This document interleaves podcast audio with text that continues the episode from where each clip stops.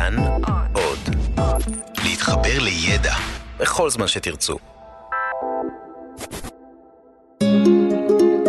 היסטוריה לילדים עם יובל מלכי.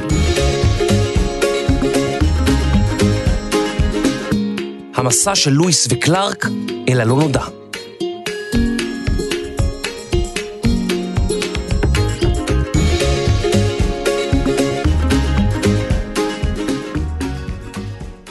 כשההורים שלכם היו ילדים, ומישהו היה אומר משהו שכולם כבר ידעו קודם לכן, היו לועגים ואומרים, יופי, ממש גילית את אמריקה. אנחנו יודעים שקולומבוס גילה את יבשת אמריקה, לאירופה. אבל התושבים הראשונים שהגיעו מאירופה לארצות הברית התגוררו בחוף המזרחי שלה, ולא ממש ידעו מה יש במערב. הם שמעו שמועות וסיפורים שבערבות רחבות ידיים מתגוררים אינדיאנים בלונדינים ותכולי עיניים, ממוטות ששרדו מימי קדם, דובי ענק שגובהם כמה מטרים ועוד ועוד סיפורים. שני חוקרים החליטו לצאת למסע מערבה ולגלות בעצמם מה באמת יש שם. שמם היה לואיס וקלארק, והם יצאו אל עבר הלא נודע. הולכים אל הלא נודע,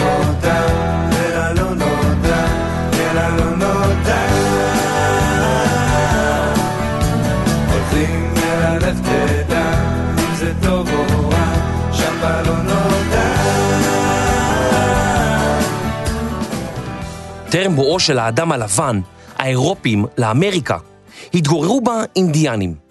נראה שהם הגיעו לשם מסיביר לאלסקה דרך חיבור יבשתי, שהיה בין שתי היבשות, אמריקה ואסיה.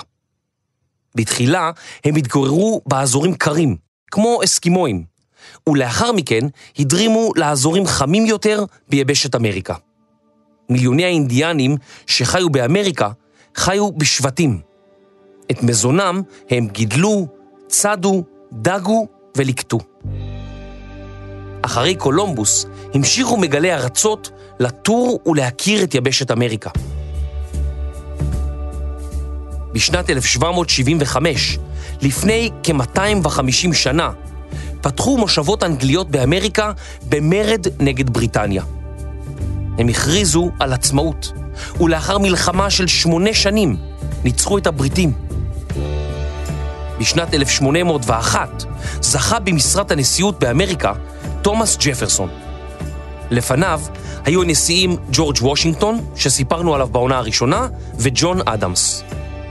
ג'פרסון היה חוואי משכיל ממדינת וירג'יניה, והוא בחר בשכנו וידידו, מרי וובר לואיס, ששירת עמו בצבא ארצות הברית, להיות למזכירו האישי בבית הלבן. טרם נכנס למשרת הנשיא, ג'פרסון קרא ספר שהשאיר עליו רושם עז. זה היה ספר מסעות של סוחר פרוות הרפתקן, שתיאר שני מסעות כושלים שלו למציאת דרך אל האוקיינוס השקט במערבה של יבשת אמריקה.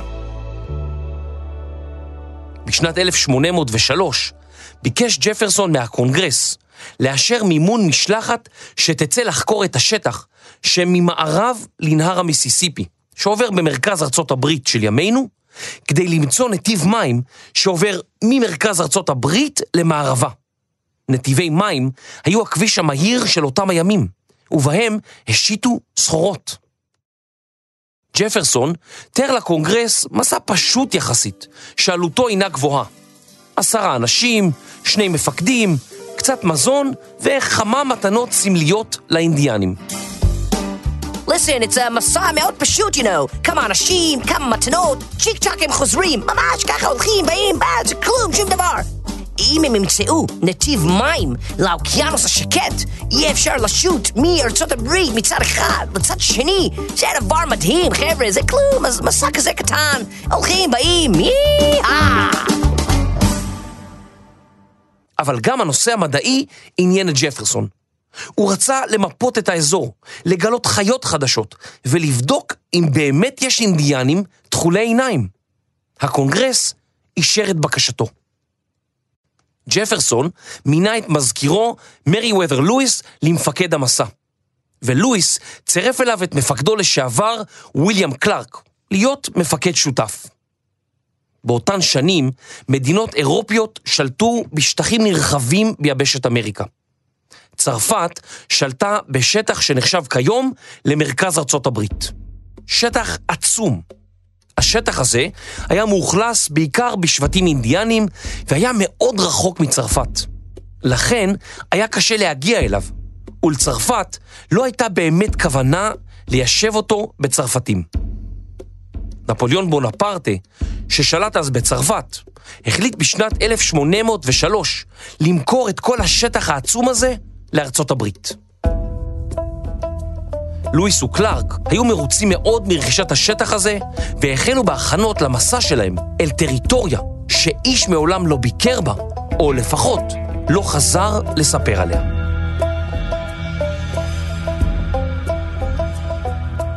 לואיס דאג לאספקה למסע, ונסע לכל אורך מזרח ארצות הברית כדי לרכוש עשרות רובים, סכינים וגרזינים. כן, גרזינים, כמו גרעין וגרעינים. ככה סמדר, עורכת הלשון, הסבירה לי, ועם סמדר אני לא מתווכח. לואיס גם תכנן שלד של סירה מברזל, שהיה אפשר לפרק ולהרכיב בקלות. לואיס קנה כמויות אדירות של אספקה. טונה של בשר מיובש, אבקת מרק, תרופות, מדים, כלי עבודה, אוהלים, קומקומים, טבק, אבק שרפה, משקות אלכוהולים, כלי עזרה ראשונה ומתנות לאינדיאנים. חוץ מכל הקניות הללו, לואיס עבר הכשרה אצל טובי המדענים כדי לזהות צמחים, לדעת לבצע מדידות בצורה מדויקת, לטפל במחלות ולנווט בעזרת הכוכבים.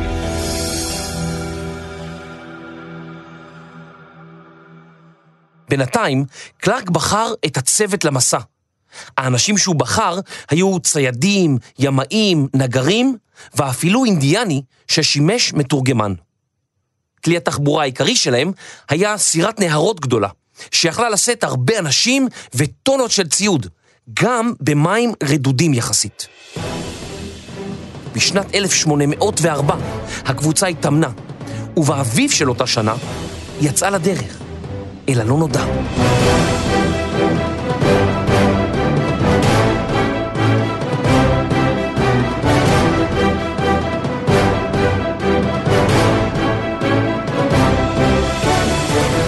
המשתתפים במסע הפליגו במשך היום, ובשעות הערב היו מקימים מחנה, צדים, אוכלים, ישנים, ובבוקר למחרת ממשיכים שוב בדרכם. במשך 80 יום הם שטו ושטו עד שפגשו את האינדיאנים הראשונים. באוגוסט הגיעה המשלחת לטריטוריה של השבט האינדיאני סו. המתנות של לואיס לא הרשימו את האינדיאנים. הם סירבו לתת למשלחת לעבור, ודרשו שייתנו להם את אחת הסירות שלהם. שתי הקבוצות שלפו את כלי הנשק שלהן. האינדיאנים קשתות וחיצים, והלבנים רובים. לואיס וקלארק הרגיעו את אנשי שתי הקבוצות, ולבסוף האינדיאנים התרצו והיו מוכנים לקבל מתנות אחרות. והקבוצה הוזמנה להתארח אצלם. המתח בין שתי הקבוצות לא פג, ולאחר שלושה ימים עם האינדיאנים, המשיכה המשלחת בדרכה מערבה.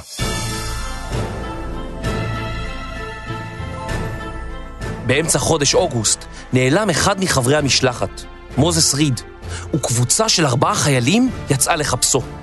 למוזס נמאס מהמסע, והוא ניסה לברוח, אך נתפס. כעונש על הניסיון הזה, הוא ספג מלקות מכל חברי הקבוצה. אחרי המקרה הזה, ובמהלך כל המסע, אף אחד לא ניסה שוב לברוח. בדרכם מערבה, לואיס וקלר גילו צמחים חדשים וחיות חדשות שלא היו מוכרות לעולם המערבי. אחת מהן היא למשל מכרסם קטן דמוי סנאי, שקולו נשמע כמו נביחה של כלב. לואיס כינה אותו סנאי נובח ביומנו. בעברית שמו מרמיתה נובחנית, או בקיצור, נובחנית. או, תראו איזה סנאי חמוד! בואי מתוקי, בוא לפה! או, איזה סנאי קטן ופרווה רכה! יואו, איזה סנאי מתוקי שלי! ימלא, קלארק, תציל אותי! סנאי נובח! אה, הצילו! קלארק, תפוס אותי! אוי, מה זה מפה? קשתה, אוי, ימלא, אוי, סנאי נובח! וואה, או! בסוף חודש אוקטובר 1804, נתקלו חברי המשלחת בשבט ידידותי של אינדיאנים, ששמו מנדנים. הם חיו בבתי בוץ המכוסים באדמה ובצמחייה. בני השבט האינדיאני לא רק צדו, אלא גם גידלו גידולים חקלאיים, למשל תירס, שעועית ודלעת. אנשי השבט היו ציידי בפלו מעולים, והשתמשו בכל חלקיו. בבשר לאוכל, באורו של הבפלו לאוהלים, בגלליו כחומר בעירה.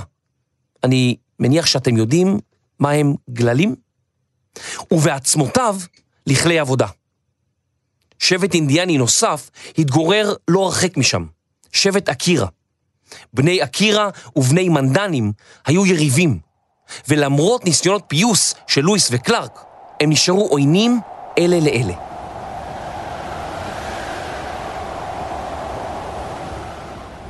בינתיים החורף עמד לבוא, והנערות לקפוא. חברי המשלחת החלו להתכונן לחורף. לא הרחק מהמנדנים, הם בנו מצודת עץ גדולה והתגוררו בה במשך חודשי החורף הקשים. המצודה נבנתה היטב, ואפשרה למשלחת לשרוד גם בקור של מינוס 42 מעלות צלזיוס. אבל הקור העז והמקפיא גרם לכמה מחברי המשלחת כוויות קור, ולואיס וקלארק נאלצו לכרות את אצבעות רגליהם. במשך היותם במצודה, נפגשו לואיס וקלארק עם המנדנים, לעיתים תכופות, ושאבו מהם כל מידע אפשרי על השטח והשבטים האינדיאנים שהתגוררו מערבה משם. באחד הימים ציפתה למשלחת הפתעה. אדם לבן הגיע לאזור.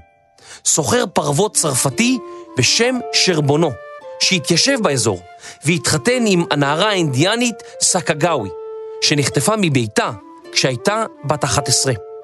סקגאווי הייתה משבט השושונים, בשפתם עשב גבוה.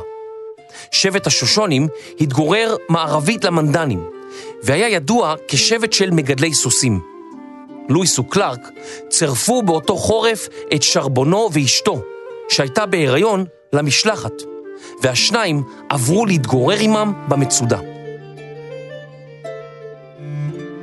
באביב 1805 יוצאת המשלחת לדרכה, וסקגאווי כבר נושאת על גבה תינוק קטן וחמוד בן חודשיים.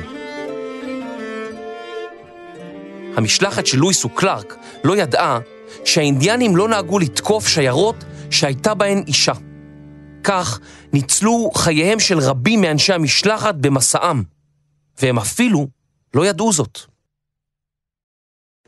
בסוף אותו חורף, כמה מחברי הקבוצה נעו מערבה לעבר האוקיינוס השקט, ואחרים עשו את דרכם לכיוון ההפוך, מזרחה, כדי למסור לנשיא ג'פרסון הודעות על מצב המשלחת, להראות לו מפות, קטעי יומנים, חיות, צמחים, כלים אינדיאנים ייחודיים, ולשתף אותו בתובנות מדעיות. ג'פרסון, כמובן, התרגש מאוד. וואו, מה זה? יואו, איזה צמח מוזר. מה החיה הזאת? לא ראיתי כזאת אף פעם. וואו, המשלחת הגיעה עד לשם? יואו, אני מתרגש. מה, אינדיאנים כאלה ראיתם? Oh, אני עומד להתעלף, וואו. בחברי המשלחת היה גם העבד של קלארק, יורק. באותם ימים העבדות הייתה חוקית בארצות הברית, ונהגו להעסיק עבדים כמשרתים וכפועלים בשדות. בעיקר במדינות הדרום. יורק נהיה העבד של קלארק כבר בצעירותו. צבע עורו היה שחור כהה. הוא היה גדול מאוד וקצת שמנמן. בעת המסע, יורק ניגן בכינור ורקד בצורה משעשעת, והיה מבדר את חברי המשלחת בשעות הערב. אינדיאנים שפגשו לבנים בעבר, מעולם לא פגשו איש שחור, והוא הפך לאטרקציה בכל מקום שאליו הגיעו.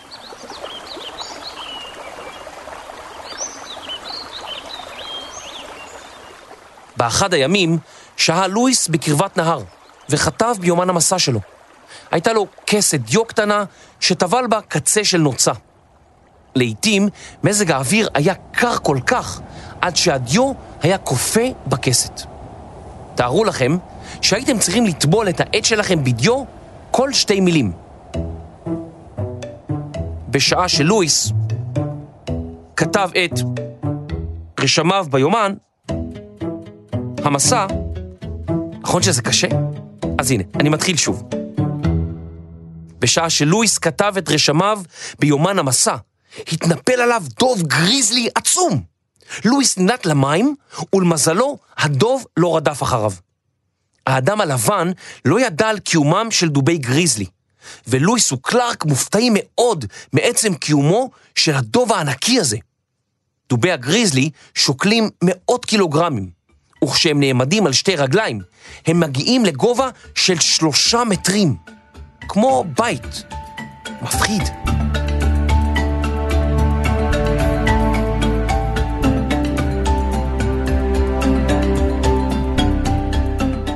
בתחילת הקיץ גילתה המשלחת שהנהר ששטו בו הפך לחמישה מפלי מים מרהיבים ביופיים.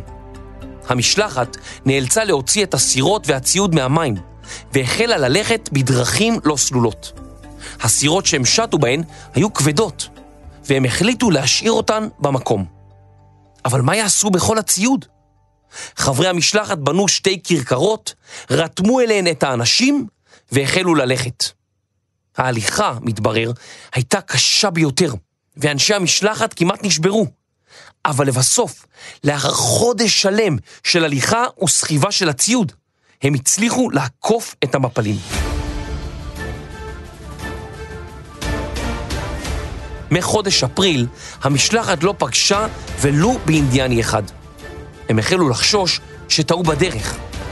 לפתע, סקגאווי נעצרה, ואמרה כי היא מזהה את האזור. המשלחת המשיכה בדרכה ופגשה את שבט השושונים, שבטה המקורי של סקגאווי. בשלב זה, השושונים הביאו את חברי המשלחת אל הצ'יף, וכשהם התקרבו אליו, סקגאווי פרצה בריצה לעברו. להפתעת כולם, התברר שהצ'יף הוא אחיה.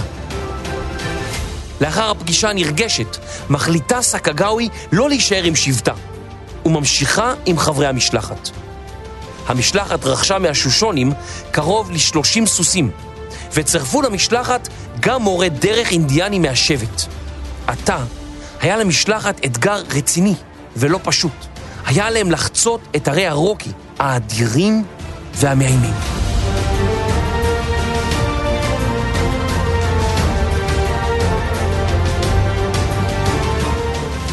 המשלחת טיפסה באיטיות על הרי הרוקי והגיעה אל אחד הרכסים. אבל אז משהו השתבש. שלג החל לרדת וכיסה את האדמה.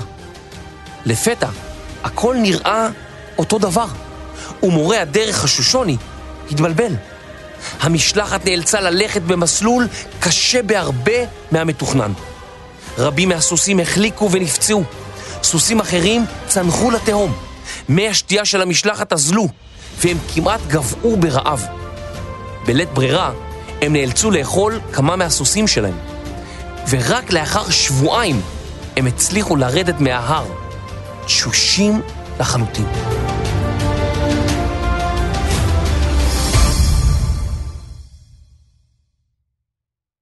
בירידה מההר פגשה המשלחת את השבט האינדיאני נז פרצ'ה. הפירוש המילולי של שמם הוא אנשי הנזם. שבט זה מעולם לא פגש אנשים לבנים. לאחר ההלם הראשוני, המשלחת מתקבלת בזרועות פתוחות. האכילו אותם, השקו אותם וטיפלו בהם. לאחר שהתאוששו, בנו חברי המשלחת סירות קנו והמשיכו מערבה. לאחר שנה וחצי בדרכים, הגיעה המשלחת לאוקיינוס השקט, לאזור הסמוך למדינת וושינגטון של ימינו, בצפון מערב ארצות הברית. המשלחת בנתה מצודה לא הרחק מחוף הים, ושהתה במחנה עד לאביב 1806. הנהר, שעובר כיום סמוך למצודה, נקרא נהר לואיס וקלארק.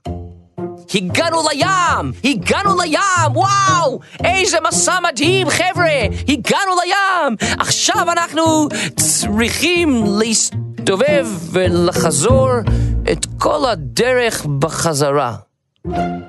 הגענו לים. אה, זה הים. לא נורא. יהיה בסדר. מכיוון שהדרך חזרה כבר הייתה מוכרת למשלחת, היא הייתה באמת קלה יותר. המשלחת הגיעה לשבט הנז פרצ'ה, שם השאירו את הסוסים שלהם, ולאחר שהשלג על הרי הרוקי נמס, הם חצו את הערים.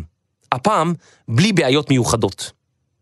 בחודש יולי החליטו לואיס וקלארק להתפצל, כדי לאסוף מידע רב ככל האפשר על השטח העצום שנשלחו לחקור.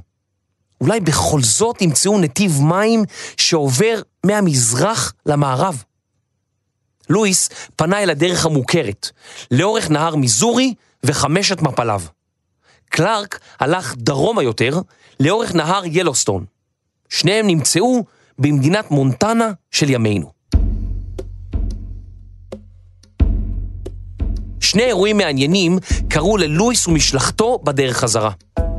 בראשון, המשלחת פוגשת קבוצת אינדיאנים שכונו רגליים שחורות, על שום נעליים שטוחות ושחורות שנעלו. הקבוצות ישנו במחנה משותף, אך באמצע הלילה ניסו האינדיאנים לגנוב את רוביהם של אנשי המשלחת. מהומה פורצת במקום, ושני אינדיאנים נהרגים. למרות זאת, די מדהים לחשוב שזהו האירוע האלים היחיד שחוותה המשלחת במסע הארוך. האירוע השני התרחש בתחילת אוגוסט. אני מבקש מכם להיות רציניים ולא לצחוק. אחד מאנשי המשלחת, שהיה קצר רועי, ראה דמות מרוחקת שנראתה לו כמו דוב. הוא כיוון את רובהו אליה וירה.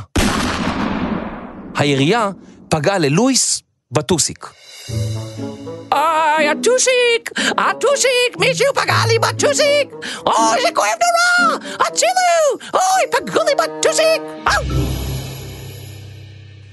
לא היה חשש לחייו של לואיס, אבל הוא לא היה מסוגל לשבת במשך כמה חודשים. כי כאב לו הטוסיק. בסוף קיץ 1806, לואיס וקלארק וכל חברי המשלחת מתאחדים. הם שטו במורד הנהר עם הזרם, ובחודש ספטמבר הגיעה המשלחת בחזרה לנקודה שממנה התחילה את המסע. חברי המשלחת התקבלו בוושינגטון הבירה כגיבורים לאומיים, וכל חבר במשלחת זכה לקבל מאות דונמים של אדמה, מתנת ממשלת ארצות הברית. המסע היה מוצלח, אבל לואיס וקלארק לא הצליחו למצוא נתיב מים רצוף מערבה. הם הרגישו הקלה כי חזרו הביתה, אבל גם אכזבה מסוימת. השניים התמנו לתפקידים בכירים, אבל החזרה מהמסע קשה להם. שלוש שנים אחרי שובה מהמסע, לואיס שם קץ לחייו.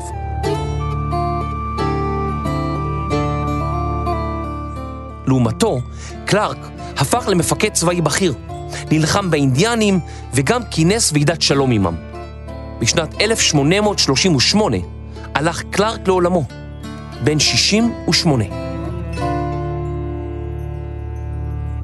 המסע של לואיס וקלארק מרתק, מפני שהיום כבר כמעט שאין מסעות אל הלא נודע, אל שטחים שכף רגלו של האדם הלבן לא דרכה בהם. נכון שמדי פעם בפעם מתגלה שבט לא מוכר ביערות הגשם של האמזונס. אבל זה לא אותו דבר. יש GPS, יש לוויינים, תצלומי אוויר, טלפונים חכמים. היום קשה ללכת לאיבוד, אבל עדיין אפשרי.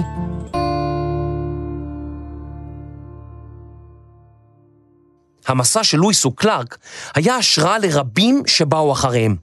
אמריקנים רבים החלו לנוע מערבה, ובתוך כמה עשרות שנים התגלו מרבצי זהב בקליפורניה. עד מהרה עברו מאות אלפים להתגורר בחוף המערבי של ארצות הברית, וכיום גרים באזור יותר מ-50 מיליון איש. מצער שהתרבות האינדיאנית המרתקת נהרסה בעקבות כיבושי האדם הלבן. במקום מגוריהם של שבטים אינדיאנים רבים נמצא זהב, והשבטים הועברו לשמורות במקומות אחרים. כל השבטים האינדיאנים שבאו במגע עם האדם הלבן היו חשופים למחלות שלא היו ידועות קודם לכן למערכת החיסון שלהם. למשל, מחלת האבעבועות השחורות הייתה למגיפה אדירה בקרב השבטים האינדיאנים בכל יבשת אמריקה, ומיליוני אינדיאנים מתו ממנה.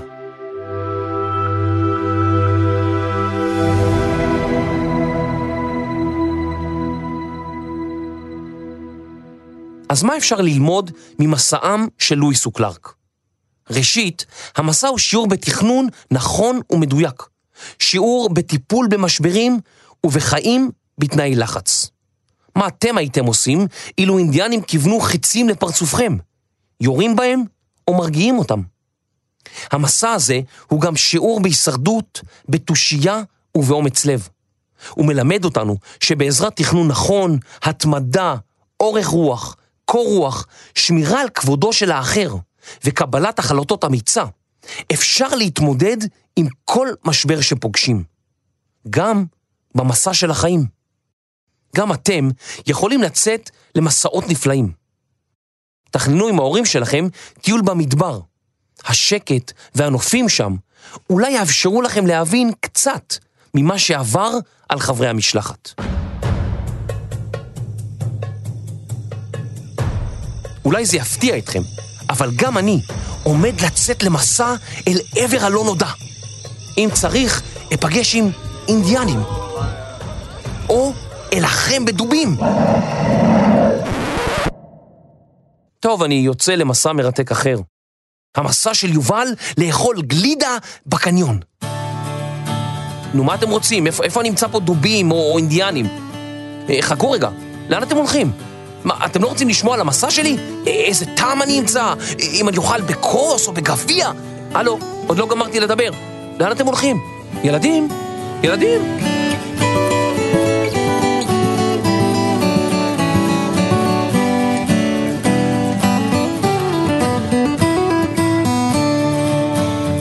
מחקר כתיבה וקריינות, יובל מלכי. עריכת לשון ואילוף דובי גריזלי, סמדר כהן. הקלטה ושייט בסירת קנו, אלון מקלר. מיקס ומתנות לאינדיאנים, אסף רפפורט. הפקה ומתכנני המסע המקוריים, רני שחר לואיס ואייל שינדלר קלארק.